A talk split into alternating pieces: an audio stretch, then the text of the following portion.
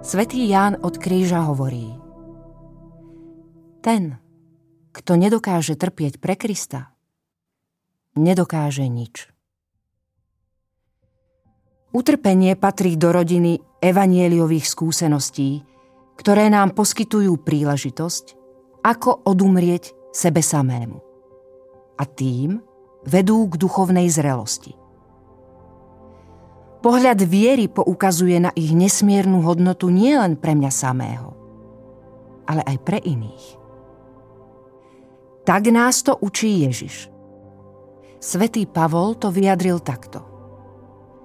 Nik z nás totiž nežije pre seba.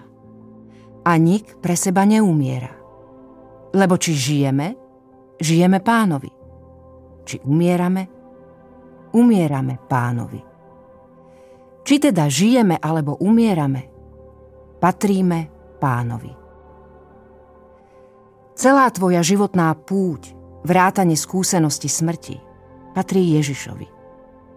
Tu nie je nič náhodné, nič nezmyselné a bezcenné. Tu všetko slúži uskutočňovaniu najdôležitejšieho prikázania, ktoré nám Ježiš zanechal. Milovať budeš pána, svojho Boha, z celého svojho srdca, z celej svojej duše, zo všetkých svojich síl a z celej svojej mysle. A svojho blížneho ako seba samého.